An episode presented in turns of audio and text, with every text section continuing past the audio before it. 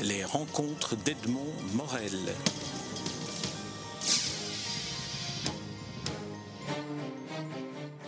Muriel Claude, nous nous rencontrons à l'occasion de la publication euh, de votre dernier livre en date euh, que vous avez coécrit avec euh, Pierre Mertens, intitulé À la proue et paru chez CFC Éditions dans une collection qui s'appelle La ville écrite. Alors c'est particulièrement bien choisi comme, comme titre de collection dans laquelle inscrire ce livre-ci oui, et c'est d'ailleurs une collection qui reprend vie avec ce titre, puisqu'elle a été au départ créée il y a, je pense, une dizaine d'années par euh, la directrice éditrice précédente de CFC Éditions. Euh, euh, elle comportait toute une série de titres en littérature belge également, et puis alors elle s'est un peu endormie au fil du temps, et nous avons maintenant une nouvelle politique éditoriale avec une nouvelle direction et un nouvel éditeur, et c'était l'occasion de, pouvoir redonner vie à une collection qui est tout à fait passionnante dans son, son objectif, euh, et je dirais avec la beauté de son, de son intitulé, La ville écrite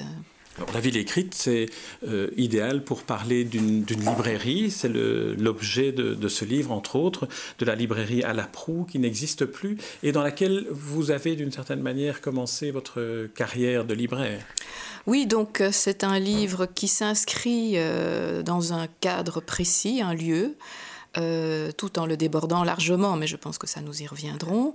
Mais le creuset du livre, c'est effectivement une maison, une maison de 4 cinq étages de livres dont le rez-de-chaussée était ouvert au public et qui était euh, très connu par beaucoup de lecteurs à Bruxelles, qui s'appelait La Pro et qui se trouvait rue des Éperonniers, dans ce quartier de libraire qui se trouve à côté de la Grand Place. Alors, un des, un des visiteurs de cette librairie qui la connaissait bien, c'est Pierre Mertens, avec qui vous avez coécrit ce livre qui, qui, qui est assez difficile à définir. Alors je vais essayer avec vous ce matin de définir ce qu'est ce livre et j'essaierai avec Pierre Mertens cet après-midi d'avoir sa définition. Donc on pourra faire une, une confrontation. Est-ce qu'on peut dire que c'est d'abord un livre d'amour c'est éventuel. Oui, oui, bien sûr. C'est d'abord un livre d'amour et c'est en ça que euh, le propos est à la fois absolument centré et absolument excentré. Euh, on est. Euh, je pense que le dispositif peut être le plus juste est le suivant, c'est-à-dire que vous avez deux voix qui parlent, l'une qui se trouve, qui est celle d'une jeune femme, qui est une jeune libraire, qui se trouve enfermée, enfermée dans un lieu clos, qui se fait qui est une librairie, euh, assise sur une petite chaise derrière un, bureau assez modeste et qui attend. Alors qu'attend-elle? C'est ça en grande partie la question qui, le fil rouge, je dirais, de son, de son texte. Euh, elle attend bien sûr celui, celle qui va pousser la porte, le lecteur évidemment potentiel qui va s'intéresser à l'un ou l'autre livre, mais au-delà de cela, qu'est-ce qu'elle attend? Et puis de l'autre côté de la vitrine, il y a le passant, et le passant peut être bien sûr le lecteur et bien sûr l'écrivain. Alors elle peut, à travers la vitrine de l'intérieur, voir sans être vue, ce qui est aussi très important à signaler, la figure de l'écrivain qui, lui, se penche vers la vitrine et qui regarde les livres qui sont dans la vitrine. Et ces deux voix vont se mettre en place et dialoguer de cette façon-là, c'est-à-dire que l'écrivain va garder euh, sa position, j'irais, de regard extérieur par rapport au lieu, tout en étant à l'intérieur même de l'écriture, puisqu'il la produit. Et la libraire, elle, se retrouve à essayer de se projeter d'une intimité qui est très grande, qui est celle finalement de sa vie intérieure, qui, est, euh, qui se retrouve euh, un petit peu à se déployer euh, dans cet espace, tout en essayant de la projeter vers l'extérieur, mais toujours dans une situation de, très féminine d'une certaine façon, qui est celle de, de l'attente. Oui, qu'est-ce qui va venir là me combler ou m'affoler alors vous parlez de, une libraire, de la libraire, de l'écrivain. Est-ce qu'on peut dire d'emblée qu'il s'agit de, vous, Muriel Claude, et qu'il s'agit de Pierre Mertens? On, peut jouer sur une forme de, fiction ou de, de dissimulation, mais enfin d'escamoter des identités, mais il y a une part autobiographique et il y a une part d'exploration de soi. Oui, tout à fait. Je n'ai pas du tout, je dirais, de, problème à l'assumer comme tel. Simplement, peut-être qu'il y a une forme de distanciation pour moi dans la mesure où euh, je parle là d'un mois d'il y a plus de 20 ans. euh, c'était une jeune libraire. Je ne le suis plus totalement, puisque depuis lors, je travaille dans, une autre librairie où, dont je m'occupe euh, à peu près depuis ces années-là. Donc, c'est à la fois totalement assumé comme quelque chose qui est bien moi. Je n'ai pas changé, mais c'est quand même une figure qui est ailleurs maintenant. parce que quand même, ce livre est à la fois lié rencontre et un deuil. C'est à la charnière des deux. Je, peux, grâce à ce texte et au travail photographique qui l'accompagne, ça nous allons l'aborder, euh, je peux saluer quelque chose qui, a beaucoup compté dans ma vie mais qui relève d'un passé même lointain et, euh, et, pouvoir aborder autre chose. Et euh, dans cette, cette nouveauté, je dirais ce que je vis maintenant, il y a évidemment la rencontre avec l'écrivain Pierre Mertens qui a été déterminante pour l'écriture de ce livre. Alors peut-être que la photographie pourrait nous servir de point charnière, de point de liaison entre Pierre Mertens et vous. Vous racontez dans, un des passages du livre que euh, vous êtes venu chez Pierre Mertens avec, ou bien c'est lui qui raconte, je ne sais plus, avec, avec un, une, boîte dans laquelle se trouvaient ces photos. Alors ces photos qui sont une des parties du livre, on voit ces photos euh, un peu sépia, un peu à l'ancienne, qui sont des photos prises dans cette librairie à la proue. Alors quelle était, au moment où vous preniez ces photos, la destination que vous leur donniez? Quelle était leur fonction pour vous?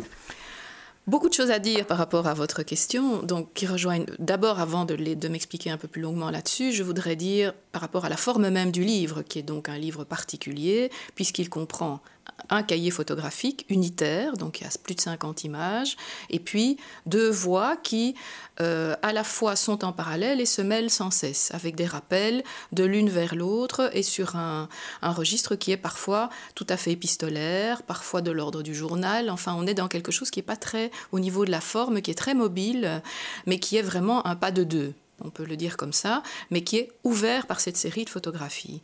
Alors, les photographies en question, donc moi j'ai à côté de l'écriture, un travail photographique qui remonte à l'adolescence, euh, mais que j'ai toujours pratiqué de façon assez intime, secrète.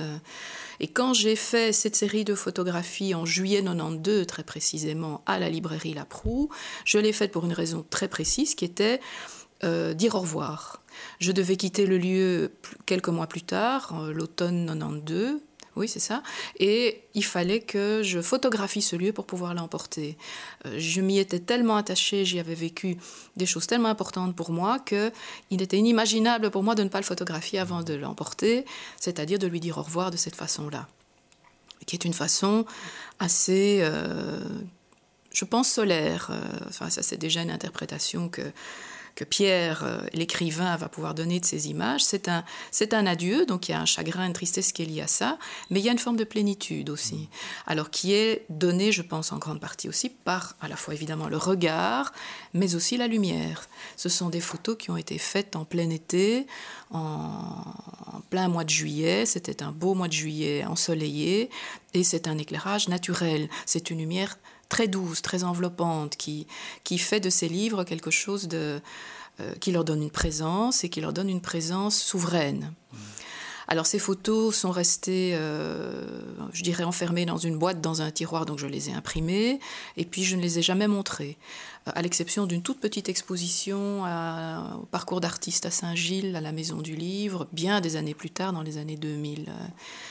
Mais je dirais, je les ai montrées plus pour tenter de m'en détacher que dans le désir vraiment de les montrer. Et bien sûr, je n'y suis pas arrivée, je m'en suis pas détachée. Et déjà à ce moment-là, la question de l'écriture devenait latente par rapport à ce travail. Et puis alors, ce qui a vraiment été le, point de départ du travail d'écriture lui-même, c'est effectivement ma petite boîte de photos sous le bras, que je compare d'ailleurs à une boîte à tartines, parce qu'elle était euh, d'ailleurs avec un élastique de boîte à tartines. C'est anecdotique ce que je dis là, mais en même temps, ça dit bien le côté... Euh, euh, comment dire, un peu volé l'image, un peu. Euh, euh, je n'ai jamais revendiqué à travers ça euh, euh, une identité de photographe tout en l'étant profondément. Donc la boîte à tartines, c'est aussi dire, ce ne sont pas vraiment des photos, mais je les montre quand même. Mais je les montre quand même, mais bon, dans une boîte à tartines, il y a de quoi se nourrir, ça n'est pas rien. Et je suis allée, c'était dans, dans le cadre d'un autre projet de livre dans lequel j'étais impliquée, également photographique, qui s'appelait Voyageurs que nous sommes, pour lequel j'ai une bourse à la Fondation Space en 2007, et qui faisait en fait l'objet de ma rencontre avec Pierre Mertens. Et puis cet objet a été dévié pratiquement immédiatement et nous avons abordé euh, plutôt que des photos de train, parce que c'était ça, voyageurs que nous sommes, des photos de livres, euh, c'est-à-dire tout ce travail que j'avais fait sur, les, sur la librairie La Proue, et qui l'a évidemment énormément touché, et qui a vraiment été à l'origine de la rencontre sur laquelle on revient énormément dans le texte, et qui a été, euh, à partir de là, la possibilité de pouvoir revenir alors par l'écriture sur une expérience fondatrice à la fois sur le plan personnel, mais sur vraiment ce qu'est mon rapport au livre aussi, et mon rapport, euh, ben, je dirais, à ma pratique de libraire, à mon métier, mais aussi à une pratique d'écrivain, et puis finalement à la place que le livre peut prendre dans la vie, tout simplement. Oui, parce qu'on découvre dans la, dans la partie signée par vous au niveau de l'écriture, hein, puisqu'il y a deux, mhm. deux parties pour ceux qui nous écoutent, qui n'ont pas le livre sous les yeux. Il y a une partie signée explicitement Pierre Mertens, il y a une partie explicitement signée Muriel Claude. On voit qu'il y a une, une sorte d'exploration euh, par l'écriture de ce qu'a représenté l'expérience dont les photographies sont peut-être simplement maintenant devenues un témoin. Mais j'aimerais que vous, nous, que, vous que vous alliez un peu plus loin dans ce, que, dans ce que vous avez décrit comme étant cette dimension solaire de la photographie de ces livres-là. Je pense que là, je peux revenir d'ailleurs sur euh, quelque chose qui avait fort frappé, parce qu'on pourrait se dire que ces photos sont, euh, pour reprendre un mot qui n'est pas le mien, mais qui est celui de Pierre Mertens, celle, celle d'un naufrage. De, on a, on a l'impression de visiter là un lieu qui est abandonné. Euh, vous pouvez voir des, des, livres entassés en vrac dans des pièces surencombrées, mais où visiblement plus personne n'a pénétré depuis longtemps. donc il pourrait y avoir un, sentiment de déréliction, d'abandon. Or, c'est l'inverse qui se passe. Euh, euh, c'est plutôt euh, un sentiment de rayonnement, de plénitude, d'éternité. Ces livres sont là, ils seront là de toute éternité. Ils ne bougent pas, mais ils ne bougeront plus jamais non plus. Mais le fait qu'ils ne bougeront pas n'est pas synonyme de drame, mais plutôt de, euh, de paix, de souveraineté. C'est euh, le livre sera toujours là à nos côtés, euh, d'une façon ou d'une autre. Est-ce qu'on ne peut pas dire que, je réagis à ce que vous venez de dire, est-ce que est-ce qu'on ne pourrait pas dire que justement cette photographie répond à une des angoisses du libraire, qui est d'être déchiré toutes les fois qu'il doit vendre un livre, c'est-à-dire faire son métier, mais qui est de se séparer d'un livre? Oui, et ça j'en parle longuement, et c'est une très bonne question que vous me posez là, parce que dans un dernier texte qui clôture le livre euh, je m'explique euh, de ça euh, avec Pierre en lui disant est-ce que vous pensez vraiment que pour un libraire c'est si simple de vendre un livre? L'enjeu de cette transaction est un enjeu important et c'est chaque fois une part de... En tout cas si le libraire fait son métier avec cœur, pour reprendre le mot que vous avez dit au début, c'est un livre d'amour à tout point de vue. Donc, euh, euh, si les livres sont là de toute éternité, c'est parce que l'amour sera là de toute éternité. Moi, je le ressens comme ça. Et, euh, et l'attachement qu'un libraire peut avoir à un livre qu'il choisit dans sa librairie pour le lecteur est un attachement entier et ambigu, dans la mesure où c'est également un livre qu'il choisit pour lui, alors est-il possible de le laisser partir? Euh, Ça n'est jamais simple et, moi je le vis euh, très régulièrement, mais par, on vit dans une époque où il est difficile d'exprimer ça, parce que la logique marchande étant tellement prégnante, euh, on se doit de ne plus avoir ce type de sentiments, ou en tout cas de les dissimuler. Mais ils sont évidemment bien là. D'ailleurs, dans votre livre, vous, vous, évoquez, et là on est dans la partie intime de votre relation au livre, euh, vous évoquez euh, l'espèce d'attachement euh, presque pathologique que vous avez au livre, au point de le dissimuler tout le temps, d'avoir tout le temps un livre dissimulé sur vous, et au point aussi de voler votre livre. Le premier livre dont vous racontez le vol, vous racontez ça comme étant finalement une prise de possession de quelque chose qui vous appartient, même si vous l'avez volé. Oui, enfin, il y a plusieurs histoires de vol. Hein. Dans ce texte, euh, il y a l'histoire d'un voleur, notamment, que, je retrouve juste après le vol et dont je reconnais le livre qui vient d'être volé à la librairie. Et je le reprends en disant Voleur, c'est mon livre. Donc, effectivement, à qui appartient le livre? C'est une question que je pose très clairement dans, dans, le texte.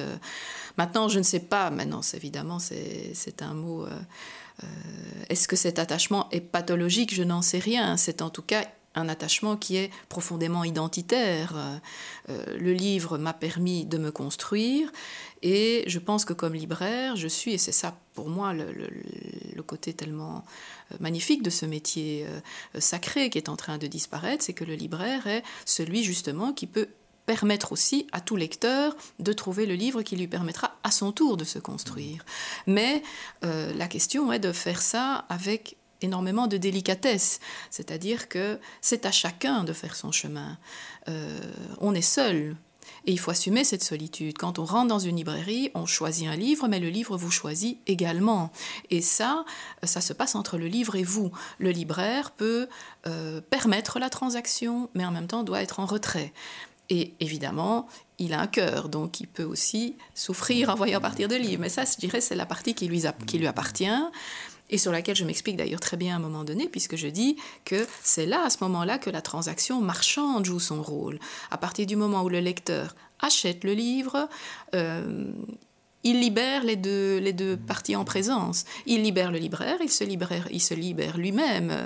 Euh, il devient propriétaire à son tour de ce livre qui va devenir son ami son compagnon et jouera peut-être un rôle euh, important ou pas dans son parcours. Ça, chacun l'expérimente. Euh, il y a des livres, comme on le sait très bien, qui peuvent euh, changer votre vie ou pas. Mais ça, c'est, on est seul avec ça. Alors dans votre livre, vous évoquez aussi, dans ce livre, vous évoquez aussi euh, le, destin des librairies. Vous y avez fait allusion en disant tiens, est-ce que ces librairies ne sont pas amenées à disparaître, un peu comme euh, la proue a disparu, s'est transformée maintenant, enfin à l'époque du livre, euh, en un salon de, massage, dans lequel vous dans lequel vous revenez. Alors quelle était l'architecture de cette librairie à l'époque et comment est-ce que quel est le souvenir que, que vous en conservez de peut-être d'une certaine logique dans la dans, l'architecture de, de cette librairie? Avec l'endroit où on met les retours, les livres dont on, qu'on ne met pas en vitrine, et puis l'importance de la vitrine aussi.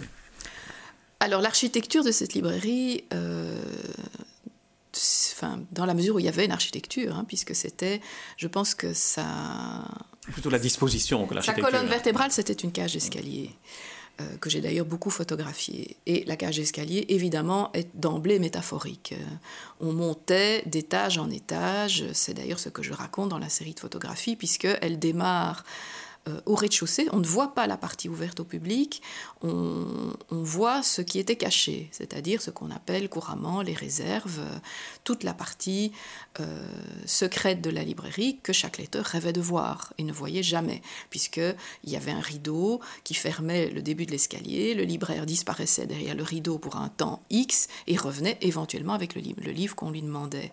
Alors qu'est-ce qu'il y avait derrière ce rideau? Il y avait quatre niveaux de livres qui s'enchaînaient les uns les autres, dans lesquels il n'y avait, pour ce qui concerne la proue, strictement aucun ordre si ce n'est de vagues classements, mais qui au fil du temps, je pense, sont devenus de plus en plus vagues, mais il y avait quand même euh, plus ou moins, euh, euh, ben, je dirais, la littérature américaine au premier, la littérature française au second, il y avait des domaines qui étaient plus ou moins déterminés. La littérature belge se retrouvait, hélas pour elle, à la cave, dans la pénombre et la poussière, mais plus on montait dans les étages, plus on allait vers la littérature étrangère, en fait. C'était un peu... Et cette logique-là, c'était le libraire à qui appartenait la proue au départ qu'il avait euh, mis en place. Euh, mais cela dit, ça s'est euh, de plus en plus encombré, pétrifié, recouvert de strates et de strates et de strates. Alors quand je parle des retours, je pense que pour moi, le mot retour a un sens parce que je travaille dans une librairie dite de livres neufs. Je ne suis pas certaine que à la librairie La Proue, même si on faisait quelques retours et que je parle de l'étage des retours, c'était une opération assez rare en fait. Il est clair que là, on ne retournait pas les livres, on les gardait.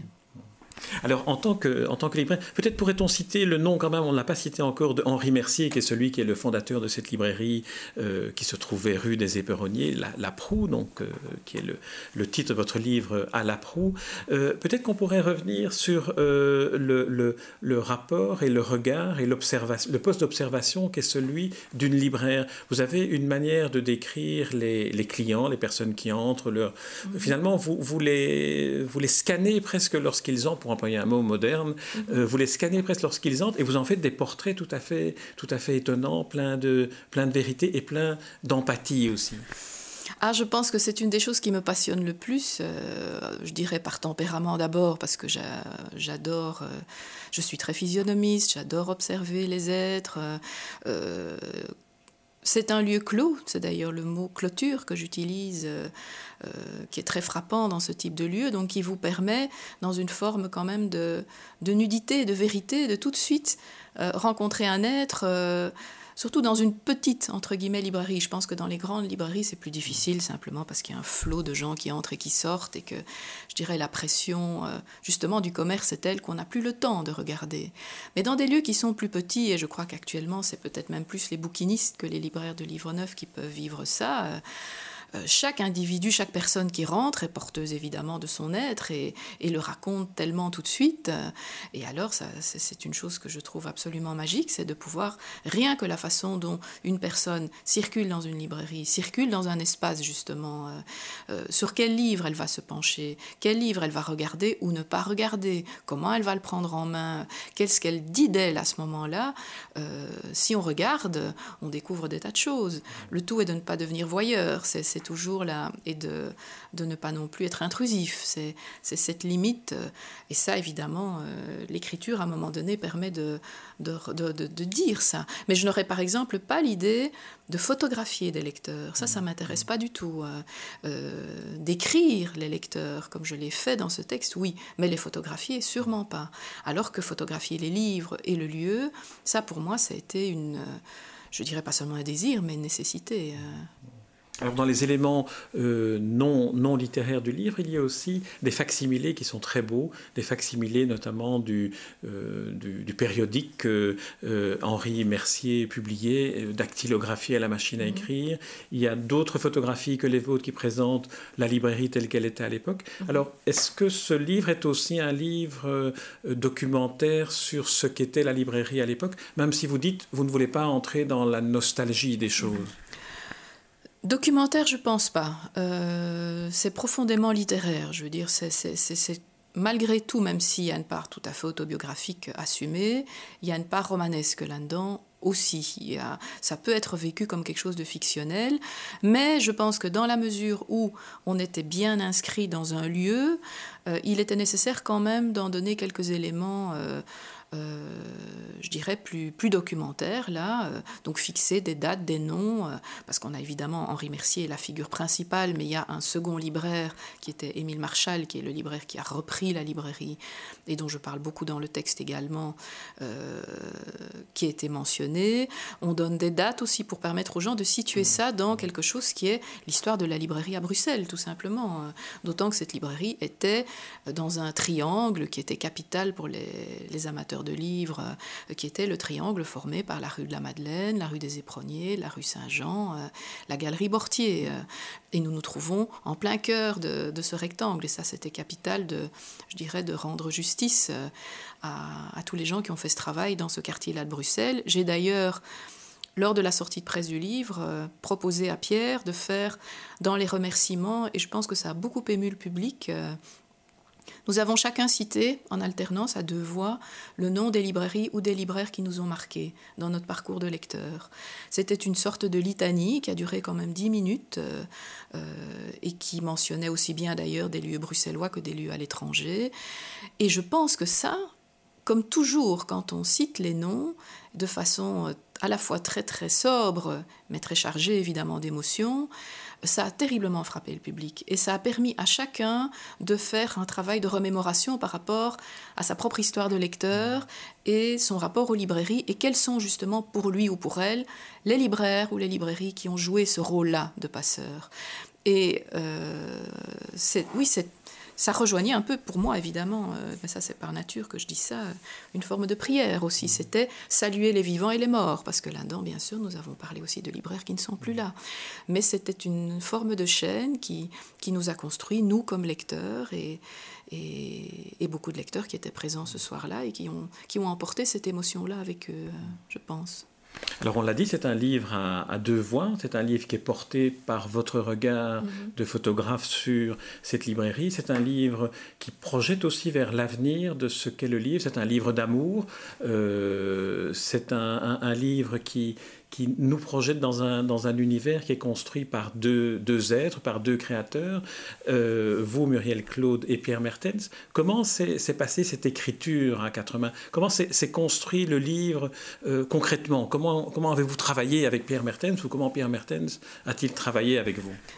On a travaillé vraiment ensemble, tout à fait. Donc, on a quand même beaucoup regardé les photos, tous les deux. On est resté quand même très imprégnés par ça, tout en n'étant absolument pas euh, dans un rapport illustratif par rapport aux images, mais elles ont été quand même euh, l'élément qui nous a euh, guidés pendant toute l'écriture.